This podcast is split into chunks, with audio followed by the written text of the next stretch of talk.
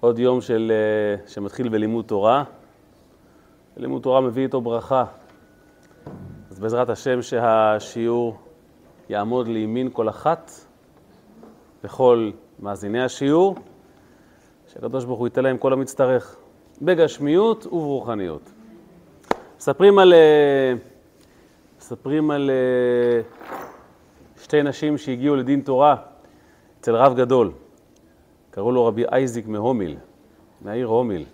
הוא היה אדם חריף מאוד ואהוב על הבריות בדרך כלל, אבל אתם יודעים, דין תורה תמיד מעורר אמוציות, ועל זה כתוב שכשאדם בא לשאול את הרב שאלה האם האוכל שהוא הכין כשר או טרף, כשהרב אומר לו טרף הוא לא כועס, אבל כשמגיעים לדין תורה ומישהו אחד צודק והשני לא, אז אתה אה, מאבד את העשתונות. בקיצור, שתי הנשים הללו הגיעו לדין תורה.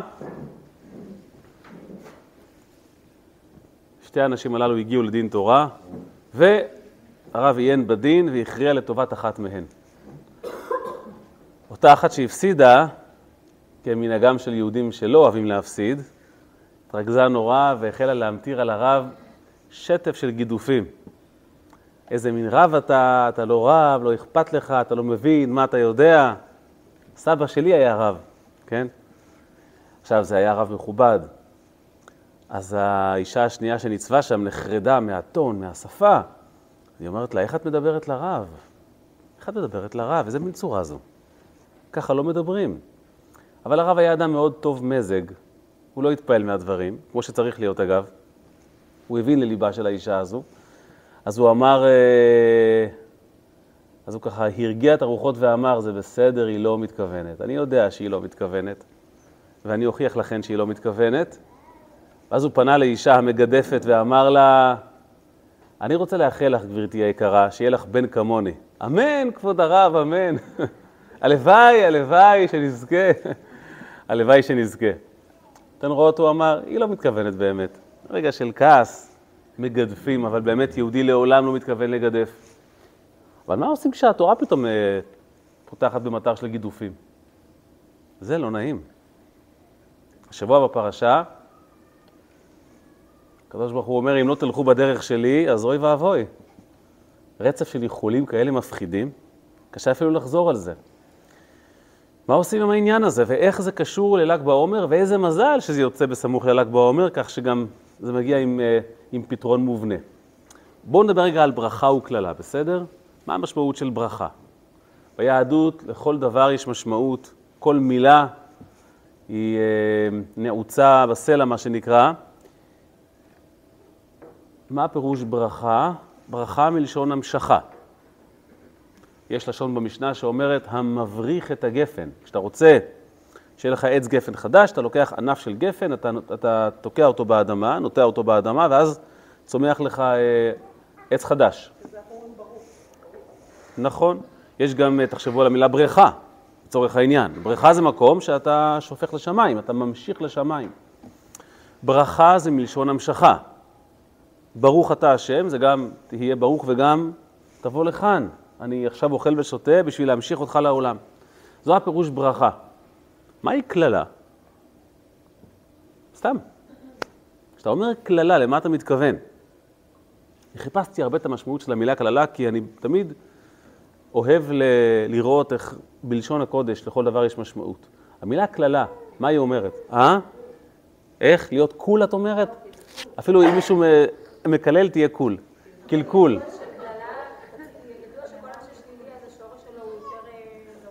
או, אז, אז מה פשר המילה קללה? אבל זה עם קוף, בסדר. מה, אוקיי, מעניין. מה פשר המילה קללה? אז ככה הסתכלתי וחיפשתי, סתם מעניין. אומר הזוהר, בפרשת קדושים הוא אומר ככה, מי שמקלל חברו והוא נמצא לפניו, הוא ביזה אותו, כאילו שפך דמו. הוא אומר, לקלל הכוונה לבזות מישהו, זאת אומרת להפחית מערכו, זאת אומרת לעשות אותו קל. אדם שהוא קל בעיניך, אתה מדבר עליו בצורה לא מכובדת, אתה בז לו.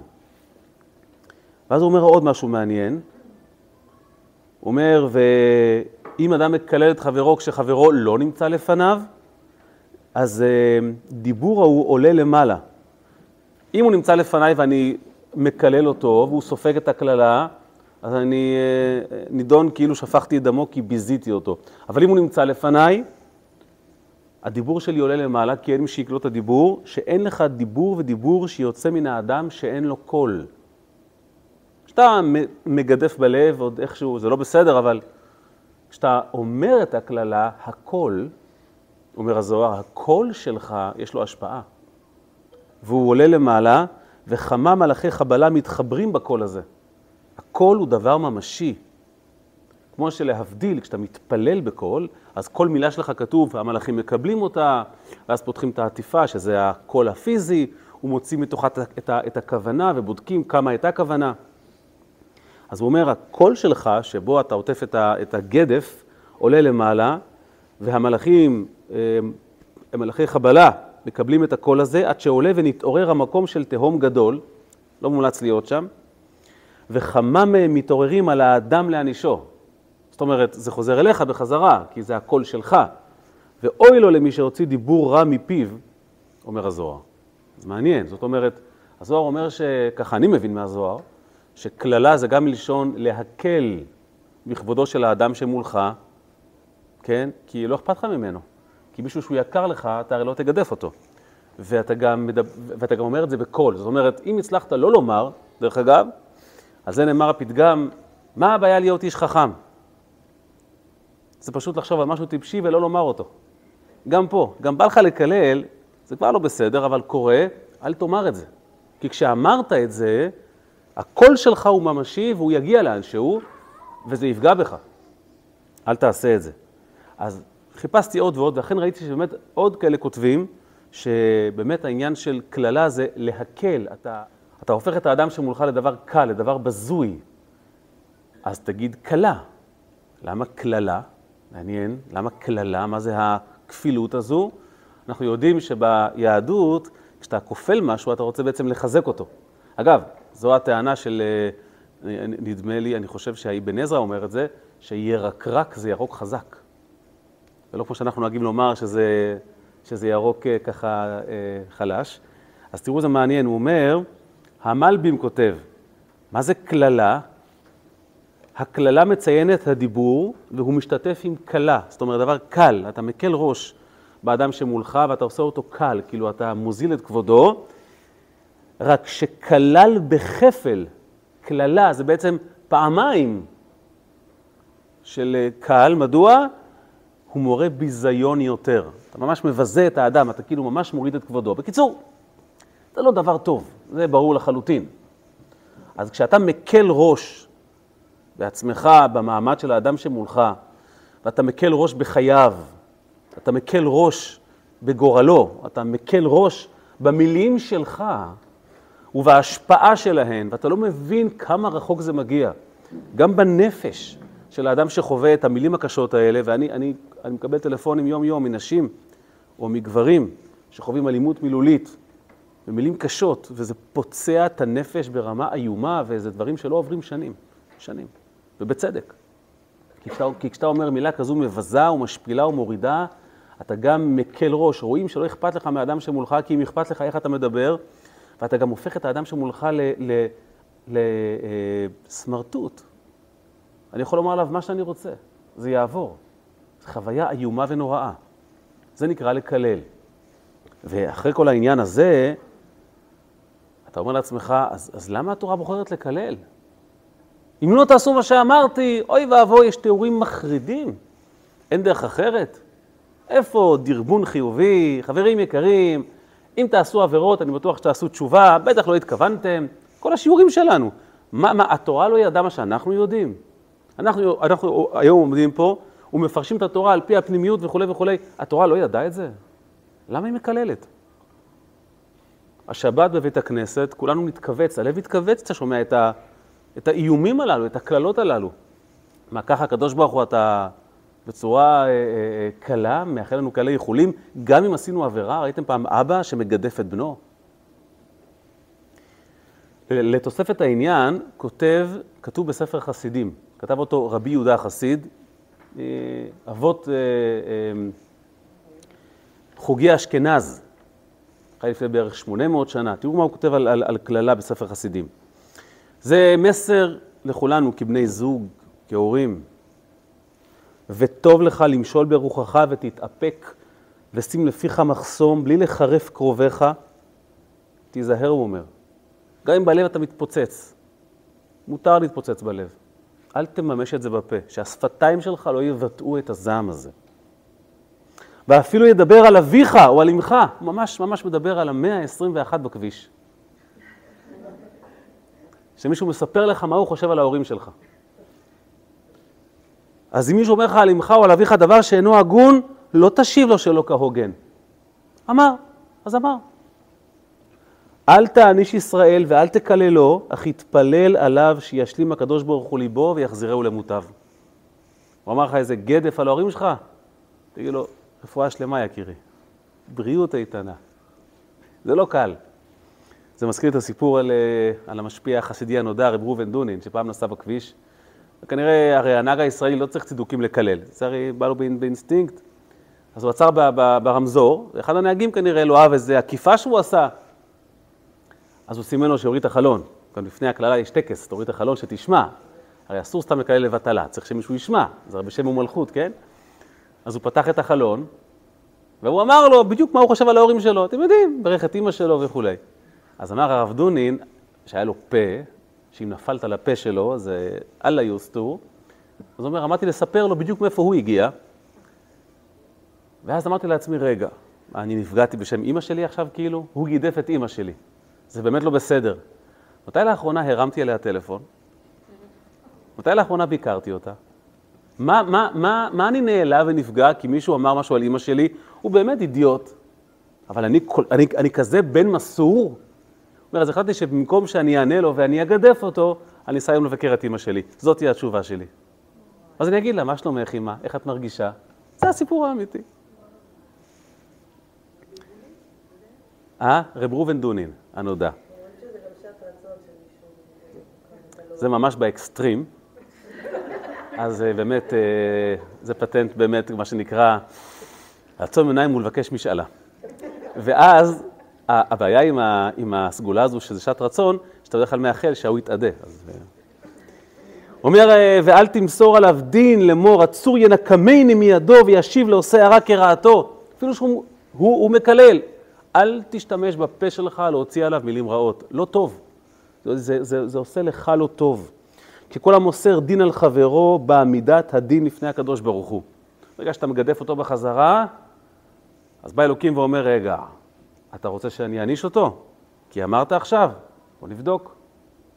עדיף שלא יבדקו. בוא, עזוב. לא יבדקו לא אותך ולא אותו. אל תקלל שום אדם, כי פעמים רבות הקללות חוזרות וחלות כולן על ראשו ועל זרועו. וכן מצינו בדוד שקילל את יואב ונתקיימו הקללות בזרעו. פלא פלאים. אומר ספר חסידים, אסור להשתמש בכוח הדיבור לדיבור שלילי. אתה מזיק לעצמך, אתה מזיק לסביבה, אתה עושה רע בעולם, לא מקללים. אל תקל ראש בקללה, היא תחזור אליך בהפוכה. ואז אתה אומר לעצמך, אז ריבונו של עולם, הרי, הרי כל זה כתוב בתורתך, זה הזוהר אומר. זה ספר חסידים, זה רבי יהודה החסיד. מה ידע רבי יהודה החסיד שהקדוש ברוך הוא לא ידע?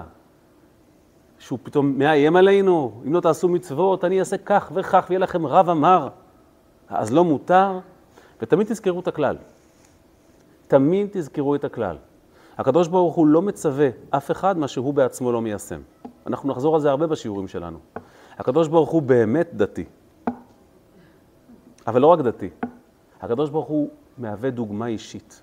הוא לעולם לא יצווה משהו שהוא בעצמו לא עושה. כאן נאמר, מגיד דבריו ליעקב, חוקיו ומשפטיו לישראל. רק הוא יכול לצוות. בדיוק. כן, הסיסמה אחריי זה הוא המציא. כן? מגיד דבריו, זה הדברים שלו, זה המצוות שלו. הוא נתן לך את מה שהוא הכי אוהב לעשות. הוא שיתף אותך בדברים העיקריים לו. נו, אז מה? אז אתה אומר שכל כך כל כך מסוכן לקלל ולא טוב, ואתה בעצמך בתורתך לכאורה תצילנה אוזנינו, איזה גידופים, איזה איחולים. השם ישמור. אמר לי פעם אה, אחד הילדים, אבא, למה כשאתה כועס אתה אומר שתהיה בריא? אתה, אתה כועס? האמת היא שאף פעם לא חשבתי על זה, שתהיה בריא. כמה זה יפה לי, שתהיה בריא, אדוני. כזו קללה אשכנזית. רק בריאות, נחת מהילדים בעזרת השם. אבל האמת היא שזה פתרון נהדר, כי אתה אומר את זה בזעם עצור, כן? זה נהדר, זה נהדר, זה, זה דבר טוב. ואפשר ללכת עם זה להמון כיוונים, כן? להרבה כיוונים. שיהיה לך רק אושר בחיים, שתהיה בריא. אתה מבין? זה דבר טוב מאוד, דבר טוב. בעיקר בזוגיות, שתמיד תחייך. תחשבו, באמת צריך, יש זעם בבית, וההוא כועס, אז אתה אומר לו, שיהיה לך רק טוב, רק טוב שיהיה לך. זה עילה לתביעה, דבר כזה. כי כאילו, מה אתה, מה אמרת עכשיו? יש פה איזה, מה הגימטריה? אבל האמת היא שזה דבר טוב. באמת, תאמצו זה לעצמכם, זה עובד נהדר. פשוט תאספו רצף משפטים נהדרים, שאין בהם אחריהם שום דבר, וברגע של זעם פשוט תאמרו אותם. עובד עשר. אתה גם מוציא את הכעס, משחרר אותו, וגם מאחל דברים טובים, ובעצם אתה עושה טוב לכולם. טוב, אבל, אבל מה אנחנו עושים בפועל עם העניין הזה? למזלנו, השבוע חל ל"ג בעומר, ול"ג בעומר הוא התשובה. מדוע? ל"ג בעומר הוא התשובה, אה, משום שיש סיפור נורא מעניין בגמרא שקשור לרבי שמעון בר יוחאי וקללות.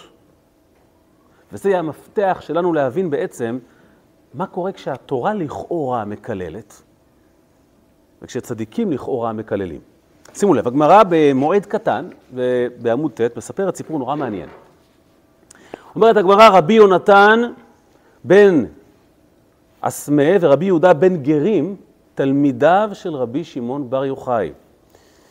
הם למדו פרשת נדרים בבית מדרשו של רבי שמעון בר יוחאי. רבי שמעון בר יוחאי מיד עושה לנו בראש אה, אה, אסוציאציות של זוהר וקבלה, אבל אסור לשכוח, הוא היה תנא שלימד פשוט הלכות. בין היתר, יותר מכך, כותב אדמו"ר הזקן בתניא, שאם אתה חושב על זה, את הזוהר הקדוש, הרי תחשבו, רשב"י היה במערה 13 שנה. אומר אדמו"ר הזקן, כשאתה קורא את כל הזוהר, אתה יכול להבין שאת הזוהר הוא למד או כתב, ב... הוא לא כתב את הזוהר, הוא לימד את הזוהר יותר נכון. את ההשגות שהוא קיבל, שבהן הוא השיג את הזוהר, מה שאנחנו מכירים בשם הזוהר, אומר, אומר אדמו"ר הזקן, הספיקו לו שישה חודשים לעניין הזה. בסך הכל, כמה, כמה זמן צריך? וכל יתר הזמן מה הוא עשה? למד uh, תורה, הלכה, משנה. אז הם ישבו בבית מדרשו, שני הצדיקים הללו, תלמידיו, ולמדו הלכות נדרים. יש כאן פרשייה שלמה, הם נפרדו ממנו והלכו וחזרו, לא משנה. אמר, אמר לי, פנה רשב"י לבנו, פה שמו לא מופיע, אמר ללברי, עברי זה בנו, אמר רשב"י לבנו, בני אדם הללו רבי, יוחנ... אה, רבי יונתן ורבי יהודה, בני האדם הללו אנשים של צורה הם. זה, זה אנשים אה, רוחניים, זה אנשים נשגבים, אלו, אלו בני אדם. התואר בן אדם זה תואר אה, נעלה מאוד. אז לכן זיל גבייהו דליברכוך. לך אליהם, לך בעקבותיהם, כדי שיברכו אותך. טוב, אומרת הגמרא, אזל, הלך בנו של רשב"י, ואשכחינהו, הוא מצא את שני הצדיקים הללו, דקא רמו קראי אהדדי. והם מתפלפלים בתורה, מקשים קושיות, עונים תשובות, וכאן מגיע פלפול הלכתי שלם. זה בשיעור, אה, בשיעור הפלפולים, אנחנו נדבר על כך. בכל מקרה, ואז הם זיהו שבנו של רשב"י עומד לידם. אמרו לו, מהי באית הכה? מה, מה אתה עושה פה? אמר להו, אה, באתי כי אמר לי אבא, זיל גבאי דלברכוך. באתי משום שאני רוצה ברכה מכם. קיבלתי הוראה שאני אתברך. טוב, אני עכשיו אומר את זה מיד בעברית, בסדר? אני אתרגם לעברית. אמרו לו, או, oh, באת, באת להתברך? מעולה. אז ככה, שים לב. יהי רצון, יהי רצון שתזרע ולא תזכה לקצור. תגיד אמן. ההוא נחרד מה... תזרע ולא תקצור.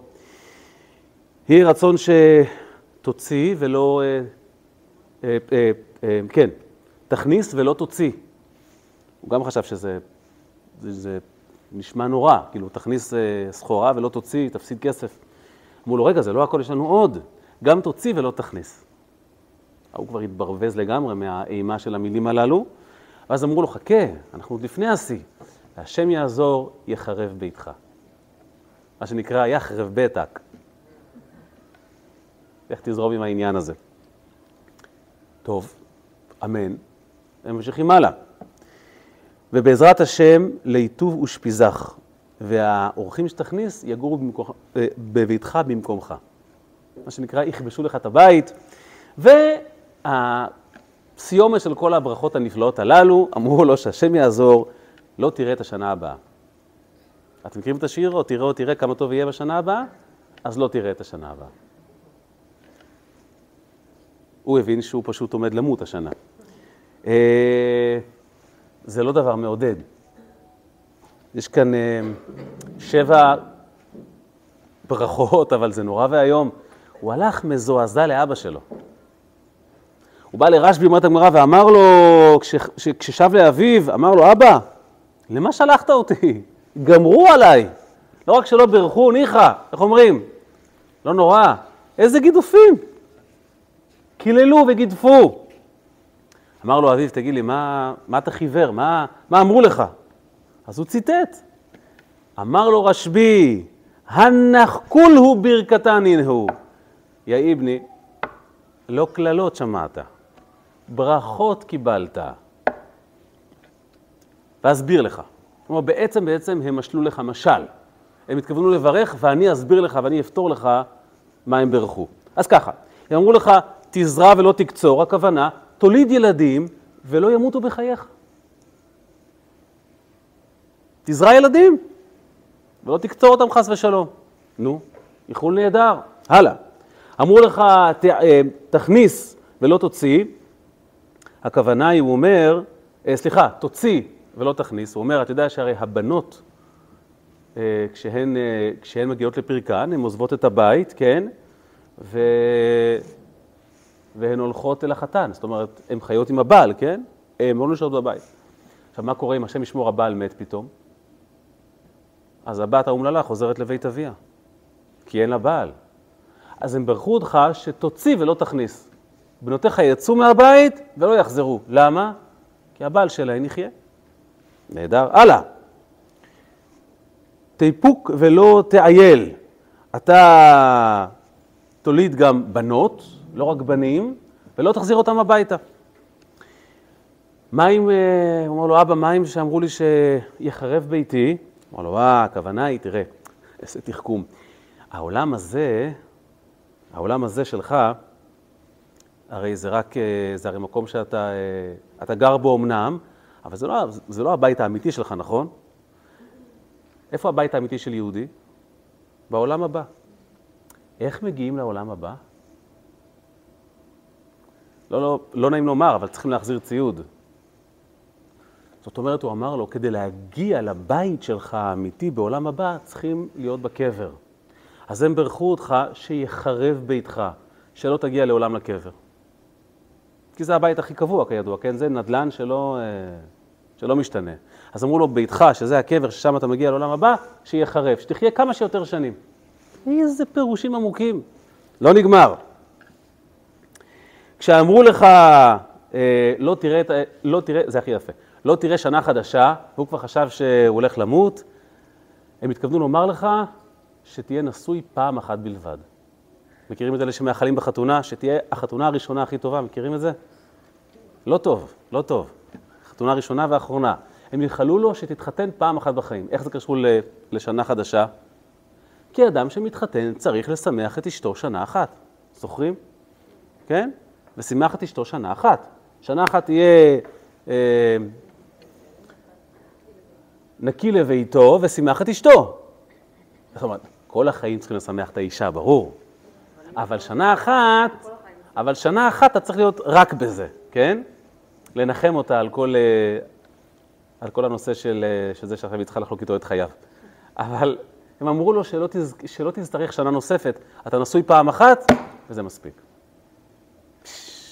איזה ברכות נפלאות קיבל בנו של רבי שמעון בר יוחאי. אמ, מקסים. עכשיו אני שואל אתכם, הם לא יכלו פשוט לומר את הברכות וזהו? מה כל הסיפור הזה? מה כל הפינג פונג הזה? יש לכם משהו לברך? תברכו. למה כל המשלים האלה? מה כל ה... נגיד לו שיחרב ביתך והוא יחשוב שהכוונה היא... למה הדבר הזה? בשביל מה? סתם להפחיד, סתם להלחיץ? אז מעניין, יש כמה הסברים. הסבר אחד אומר שהם רצו שהבן ירוויח, שהבן יהיה טמא על הקללות המפחידות האלה, ירוץ בחזרה לאביו, וכשרשב"י יפרש את הדברים, זה כבר ברכה של רשב"י. ככה הבן ירוויח ברכה מאבא שלו. איזה תחכום יהודי. זה הסבר אחד. הסבר שני כתוב שלפעמים לא כדאי לברך במפורש, כי אתה מזמין מקטרגים. כשאתה זוכה בלוטו אתה שם מסכה, נכון? למה? כשאתה זוכה בלוטו כמובן, כן? אתה שם מסכה. כולנו הרי פעם זכינו בלוטו. אתה שם מסכה מיד. מדוע? כי אחרת מה קורה? מיד צצים דודים ובני דודים. פתאום אתה מגלה שאתה בכלל משפחה מרובת, ילד, אה, מרובת ילדים, ואת, ואתה בכלל בן יחיד. אתם יודעים שהיה פעם מיליארדר, האיש הראשון באמריקה שהחזיק מיליארד דולר כאיש עסקים, קראו לו הרווארד יוז, הרווארד יוז. כשהוא מת, 30 שנה לא ידעו איפה הוא, סיפור מעניין. כשהוא מת, צצו 11 צוואות משמו. משום מקום. מלא אנשים פתאום הרגישו אה, קרובים והיה להם צבא שהם שמרו מפעם. זה טבעו של כסף. כשאתה נותן ברכה, אתה מיד גורם לדין להתעורר. אה, רגע, למה הוא? ולמה שמגיע לו? ואם מגיע לו, מה איתי? אז הם העדיפו להסתיר את הברכה, להצפין אותה. זה צופן. אז הם גידפו ואמרו, רשב"י כבר יסתדר עם העניין הזה. ואז מגיע אדמו"ר הצמח צדק ואומר, יש לי הסבר אחר. והאמת היא שהוא אומר מילים, הוא אומר, יותר נראה כפשוטן. הם באמת לא עשו שום צופן. הם לא יכלו לומר את זה אחרת. זה לא רק שהם רצו שאבא שלו יפרש, והם לא יכלו לומר את זה אחרת. מדוע? ואני מצטט, כי הברכה הזו היא מבחינת סתים. והנה פה גילינו משהו מעניין. יש ברכות מיוחדות מהקדוש ברוך הוא, שמקורן כל כך גבוה, בעולמות כל כך עליונים, שבדרכן למטה הן מגיעות כקללות. משל, למה הדבר דומה? כשאתה אומר לבן שלך, לך לישון כבר, לך לישון כבר. מה הוא מיד מסיק? אבא שלי עצבני, אבא שלי רוצה שקט, הוא רוצה להיפטר ממני, אבא שלי לא סובל אותי. אני לא אומר שזה לא הכל נכון,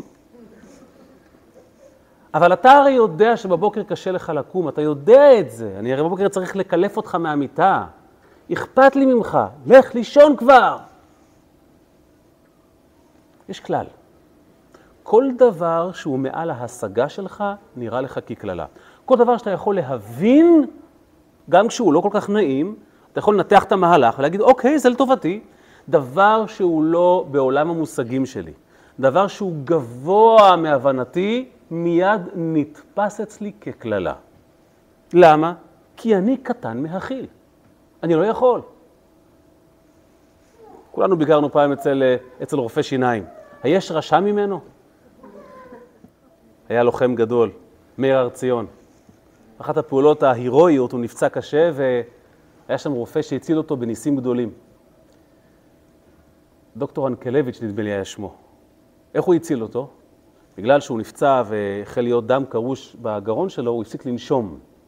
אז פעולה מהירה הצילה את החיים שלו, הוא פשוט פתח לו את הגרון ואפשר לו לנשום. עכשיו תחשבו שאתה עומד ליד, ואתה מסתכל, אתה אומר, זה רוצח. שוחט אנשים האיש הזה. מה זה? אבל הוא הציל את חייו, וקיבל על זה צל"ש. כל דבר שהוא נשגב מהבנתנו נתפס כקללה. אומר הצמח צדק, הם ייחלו לבנו של רבי שמעון בר יוחאי צרור ברכות ממקור כל כך גבוה שמתפרש בעולם הזה כקללה. ככה זה עובד. זו הסיבה. עכשיו אתן ודאי תוהות לעצמכם, רגע, אז איך רשב"י יכל לפרש את זה? אם מדובר על ברכות כאלה גדולות שהאוזן שה, שומעת קללה, איך רשב"י יכל לפרש את הברכות? זה כוחו של רשב"י. אומר הרבי, זה כוחו של רשב"י. ואני אקדים הקדמה. שמעתי השבוע הרצאה ממומחה, ממומחה אה, לאינטרנט, והוא ניסה להסביר לנו עד כמה אנחנו, האנשים הפשוטים והקטנים, לא מבינים כשאתה מחזיק ביד פלאפון, עם איזה מערכות אתה מתמודד, וכמה הן עוקבות אחריך, וכמה, וכמה הן יודעות מה אתה עושה וחושב, ולפי זה הן גם מתאימות את כל ה... אני פעם חשבתי שכשאני מדבר עם מישהו על משהו, ופתאום יש לי פרסומת בפלאפון, זה במקרה. זה לא במקרה. אתה אומר לאשתך, תקשיבי, הספה הזו כבר דאויה. אתה פותח את הטלפון, פרסומת לספה. מסתבר שיש שלושה שותפים באדם. אתה ואשתך וגוגל. לא יאומן. לא יאומן. מכרת את, כן, את נשמתך לפייסבוק. אין לתאר. זה ממש ככה. אתה עובד בשבילם. אה,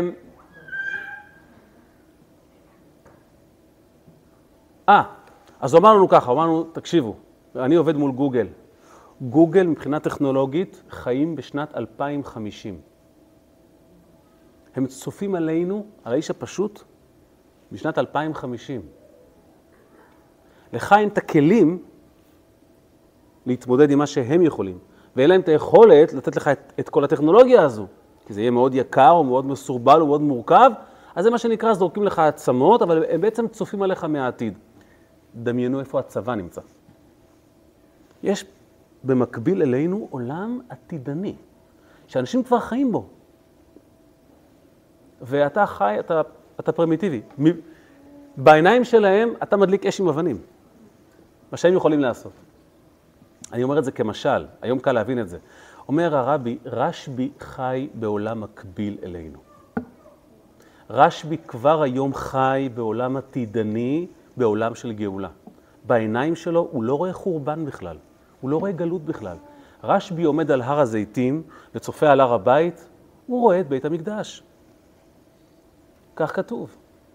והציטוט המדויק הוא בשם אדמו"ר הזקן, כפי שכתב תלמידו רבי אילן מפריץ', אצל נשמות כרשב"י לא חרב הבית כלל. הוא צופה עליך ממקום אחר לגמרי.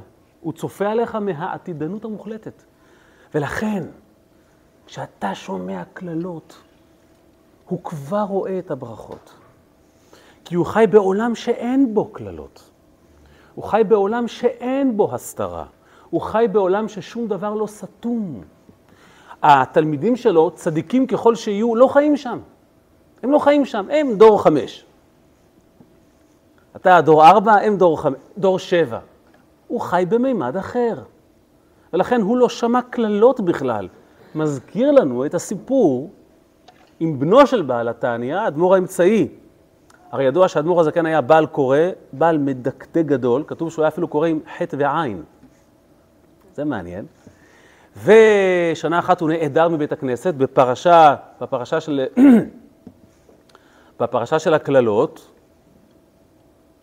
ובנו, האדמו"ר האמצעי, הקשיב לבעל הקורא, פשוט נהיה חולה מזה. הוא נהיה כל כך חולה, כתוב, שהיה ספק אם הוא יצום ביום כיפור. עד כדי כך. אז אמרו לו, מה חדש? זה הרי לא פעם ראשונה שאתה שומע את, ה, את הפרשה הזו. ואז הוא אמר, כן, אבל כשאבא קורא, אני לא שומע קללות. איפה אתה נמצא? באיזה מימד אתה חי? כשאתה אומר למישהו, לבן שלך, שתהיה בריא, מה הוא שומע?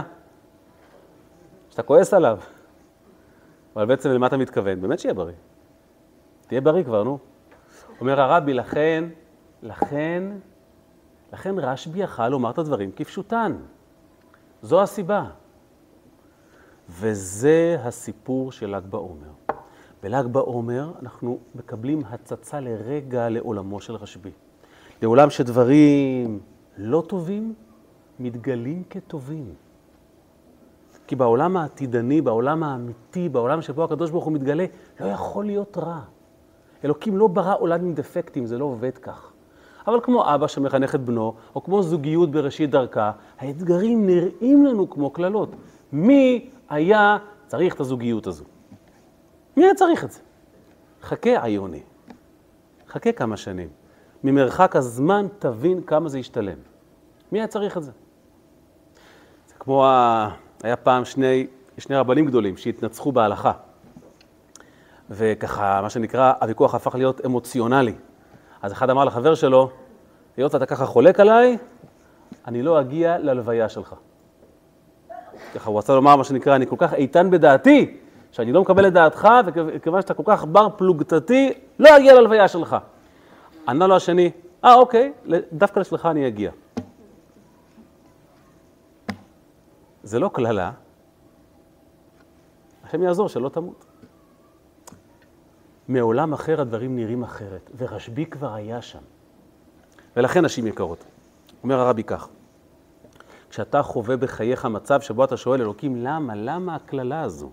מישהו מקל ראש בחיי? למה?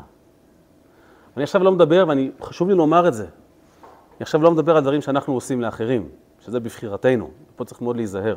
איך אנחנו מדברים לאחרים, מה אנחנו עושים לאחרים. כשאתה חווה חוויה באמת שהיא תלויה בקדוש ברוך הוא. או באמת שמישהו אחר עושה לך רע, ואנחנו יודעים שהכל, שהכל משמיים. אז אומר הרבי, באמת, יש כמה עצות מפוזרות בספר התניא, איך להכיל את זה ו, ולהפוך את זה לטוב. איך הופכים קללה לברכה. עכשיו תראו איזה מעניין, הרבי מונה את כל הפטנטים ומונה את החיסרון של כל אחד מהם. הוא אומר, זה טוב אבל. אז הוא אומר ככה, עצה ראשונה, מופיעה בפרק כ"ו בתניא, אומר הרבי, פשוט לקבל את זה בשמחה. למרות שלא טוב לי ורע לי, אני אקבל בשמחה, ואז כתוב לעתיד לבוא, תבין כמה טוב היה לך. אומר הרבי, זה מקסים, אבל רק לעתיד לבוא תבין. אני רוצה עכשיו.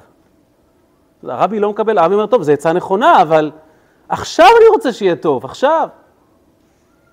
העצה השנייה שכתוב, גם בתניא, באיגרת הקודש, יפשפש במעשיו, יתבונן ויגיד, אה, הרי הקדוש ברוך הוא עומד מאחורי הכל, נכון? כנראה עשיתי איזושהי עבירה, ועכשיו הקדוש ברוך הוא רוחץ אותי ומנקה אותי. נו, בסדר, אם זה המחיר להיות נקי, לא תמיד נעים, אתם זוכרים, פעם, פעם דיברנו על זה, על, ה, על המסרק סמיך של אימא, טראומת ילדות משותפת לכולנו, אבל בסוף לא יהיו קינים, נכון? זה קצת כואב, אבל בסוף לא יהיה קשרים ולא קינים, אז בסדר גמור, מקסים. אומר הרבי, נכון, זה מקסים, אבל כשכואב, למי יש כוח להתבונן? איי, זה טוב, איי, זה נהדר, תמשיך. זה כואב. זה, זה עובד אם עומדים בזה, אבל הרף גבוה מדי, מי יכול לעמוד בזה? והפטנט השלישי, אומר הרבי, שכתוב בספרים, והכל עובד רק, שהאדם יכניס לעצמו לראש, זה רק ניסיון, זה רק ניסיון. בשנייה שהוא יגיע להכרה שמדובר בניסיון, כבר אין טעם בניסיון. ואז פג הניסיון, וזה מפסיק. כך כתוב. כמו אברהם אבינו, שהלך לעקידה, פתאום צץ נהר. אברהם ירד לנהר, ואמר, אני אין, זה, אין, אין, אין נהר.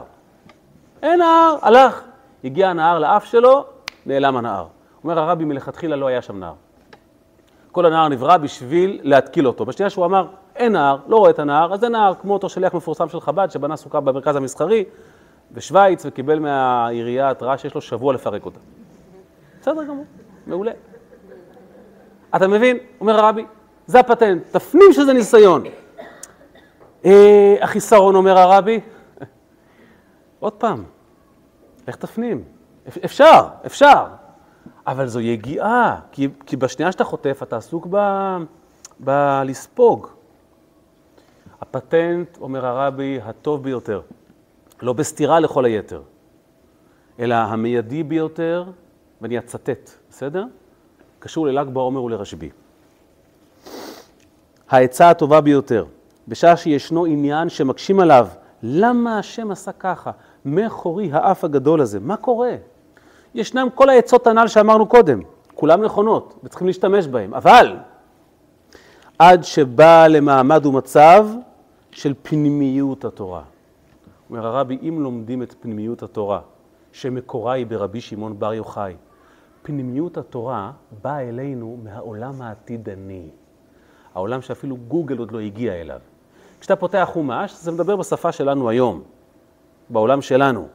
כשאתה פותח את תורת הסוד, זה מתאר לך עולם עתידני, ולכן הכל טוב, הכל טוב. כשאתה עוסק בתורה הזו, אומר הרבי, אזי רואה מיד שזהו טוב הנראה והנגלה. שבכוח פנימיות התורה רואים מיד שזהו טוב, הנראה והנגלה. אנחנו פה כל שבוע מתאספים לחשוף את פנימיותה של התורה. למה? כי קיבלנו מתנה, אנחנו חיים בעידן שתורתו של רשב"י, שעל בסיסה אחר כך האריזל גילה את, את, את, את הקבלה, כפי שהאריזל פוסק בנסתר, ואז הבעל שם טוב והאדמו"ר הזקן, ועד לרבי שלנו. פנימיות התורה יש לה כוח להציף את אותו עולם עתידני שבו הכל טוב. וכשאתה מתרגל לחשוב בצורה הזו, ולהסתכל על העולם בצורה הזו, יש לך כוח להפוך דברים באופן מיידי לטוב. בכוח המבט שלך, בכוח ההסתכלות שלך. כבר עכשיו, כמו שרשב"י מיד פירש את, ה, את, ה, את העניין כפי שהוא בטוב, להביט אל הדבר בפנימיותו. אנחנו רואים את זה הרבה מאוד ב, ביחסי אנוש, איך אתה מסתכל על היהודי שמולך. אם צורת המבט שלך היא, היא, היא, היא פנימית, זאת אומרת, יש לו נפש, מי יודע מה הוא עבר, מי יודע מה הוא חווה, אתה מיד תקנה את ליבו, אתה מיד תשנה אותו. כך גם בחייך. כך גם בחייך. כן, בבקשה.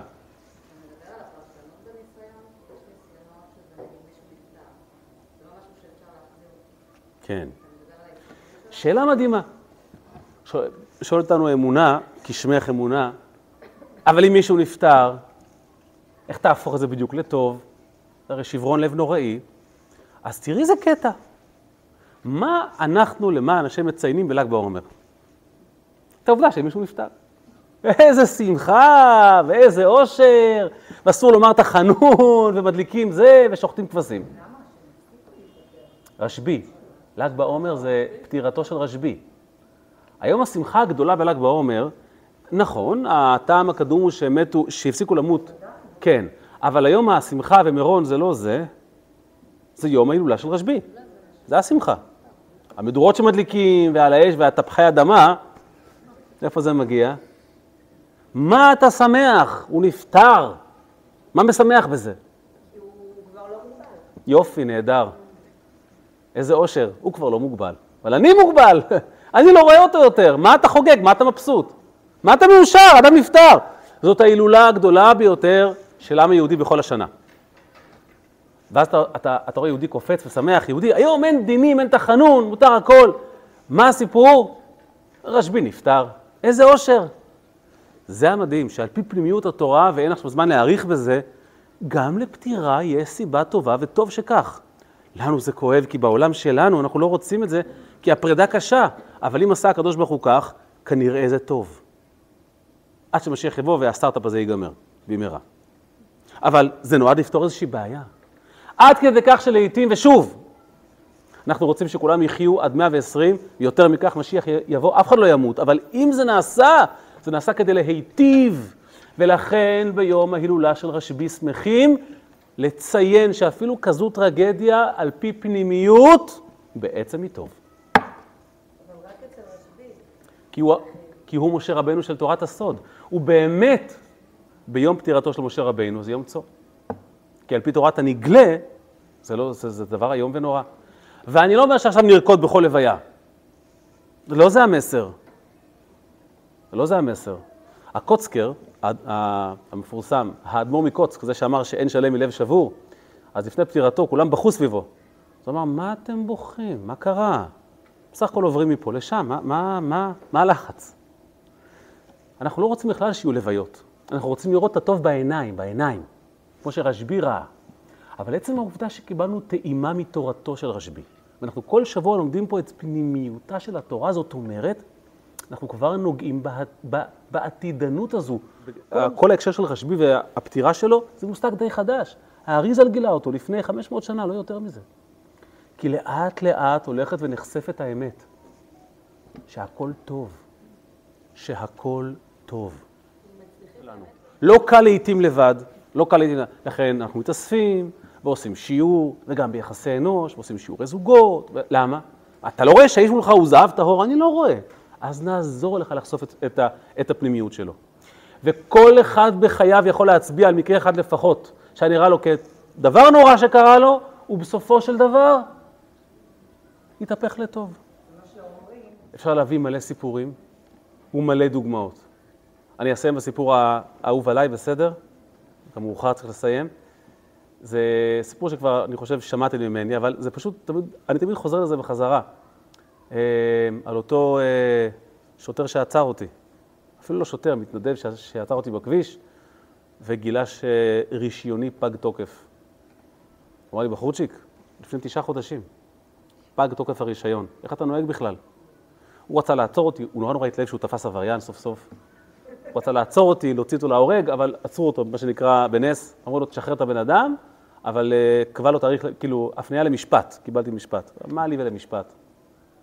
אני רואה שוטר, אני מתעלף מפחד, משפט. אבל זו הייתה הכנה לראש השנה. כי אמרתי, אם ככה נראה משפט. קיצור, אבל הוא אמר לי, תקשיב, מחר תיסע מהר למשרד הרישוי ותעשה חידוש רישיון, כי אתה לא יכול לנהוג ככה. אני התעצבנתי וכעסתי על עצמי, ואמרתי לעצמי, אתה רואה, אשתך אמרה לך, תבדוק את הדואר אלף פעם, למה אתה לא עושה את זה?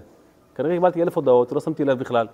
תשעה חודשים בלי רישיון, וזה משפט, בטח יהיה קנס, אולי שלילה, ואני לא יכול, אני עובד עם האוטו כידוע לכם. הרי איך הגעתי לפה?